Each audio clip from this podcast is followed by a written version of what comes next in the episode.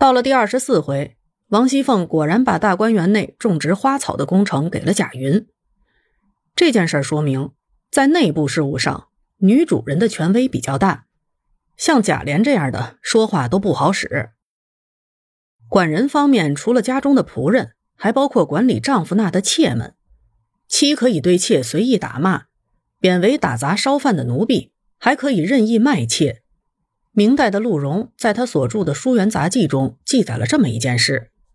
苏州人于钦玉是刑部尚书于世岳的儿子，娶妻邱氏。钦玉颇知书，但轻财好色，以邱氏无子为借口，公开致妾7人。作为正妻的邱氏，尽管对丈夫致妻未加阻拦，甚至对待小妾还相当慈惠，但对这些小妾则严加防范。小妾每天早晚出入房间都有节制。成化年间，于钦玉游览京城，客死于教坊司一个妓女家中。结果丧事一办完，只留下生有儿子的2位小妾，其他的均遣发改嫁。在管钱方面，除了家庭的日常开支以外，妻子的财政权还包括对丈夫遗产的继承。丈夫去世以后，她往往在家庭中所享有的独尊地位，自然为妻子所继承，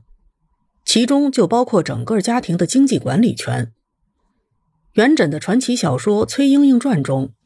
崔莺莺的母亲郑氏就是一位掌管家庭经济大权的寡妇。《金瓶梅》中，西门庆死后，他的妻子吴月娘将孟玉楼改嫁，把潘金莲赶出了家门，行使的就是对丈夫财产的处置权。按照唐律规定，凡同居之内必有尊长，尊长既在，子孙无所自专。这里说的尊长，父亲亡故之后，自然就是寡母了。同时还规定，家长在而子孙别立户籍分割家产的，列为不孝之罪，犯者要徒3年。严格上来说，妻子对丈夫遗产的继承属于古代儒家对家庭妇女3从，即从父、从夫、从子中的从子说起，也就是实际继承权在儿子那边，妻子不过是代子掌管。不过在子女未成家立业之前，寡母成为家庭财产的实际掌管者，而且在讲究长幼有序和孝的古代，即便到子女成人了，实权依旧掌握在寡母手中。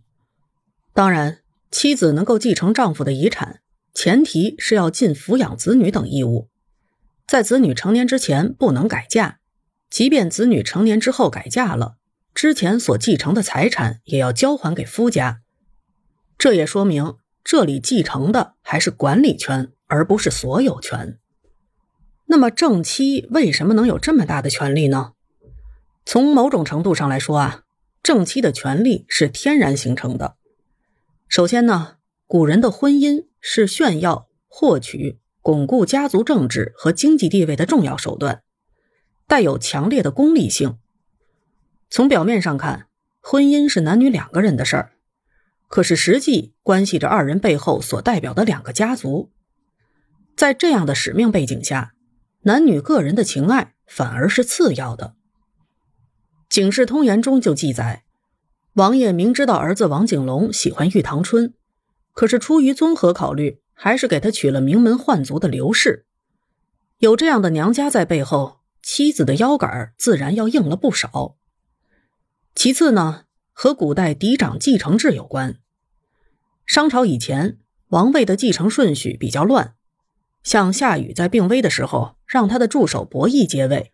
伯益觉得自己的能力不如禹的儿子启，启呢就最终成为了夏的第2代君王。商末周初才逐渐建立起了嫡长子继位制度，嫡长子又是以嫡妻制为基础的，而不是单纯的按照出生顺序来排的。之后呢，这套宗法继承制度逐渐在封建社会推广开，得到了历代统治者的支持和采纳。像李世民的嫡妻长孙皇后的儿子李承乾被立为太子，康熙的皇后赫舍里所生的胤禛，尽管并不是长子，但是仍被立为太子。民间的做法也和皇家相似，也讲究母以子贵。嫡母生的孩子地位自然要比其他的庶出的儿子要高许多。再次呢，从正妻自身来说，作为大户人家的女子，无论是受教育的程度，还是平时的见识和交际的圈子，都是平民人家的女儿所没法比的。《红楼梦》中，黛玉、宝钗、湘云以及探春等人能够吟诗作画，能管理家事，从小就是按照正妻的标准来培养的。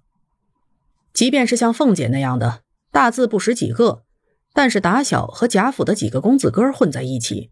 不仅颜值高，言谈又极爽利，心机又极深细，竟是个男人万不及一的。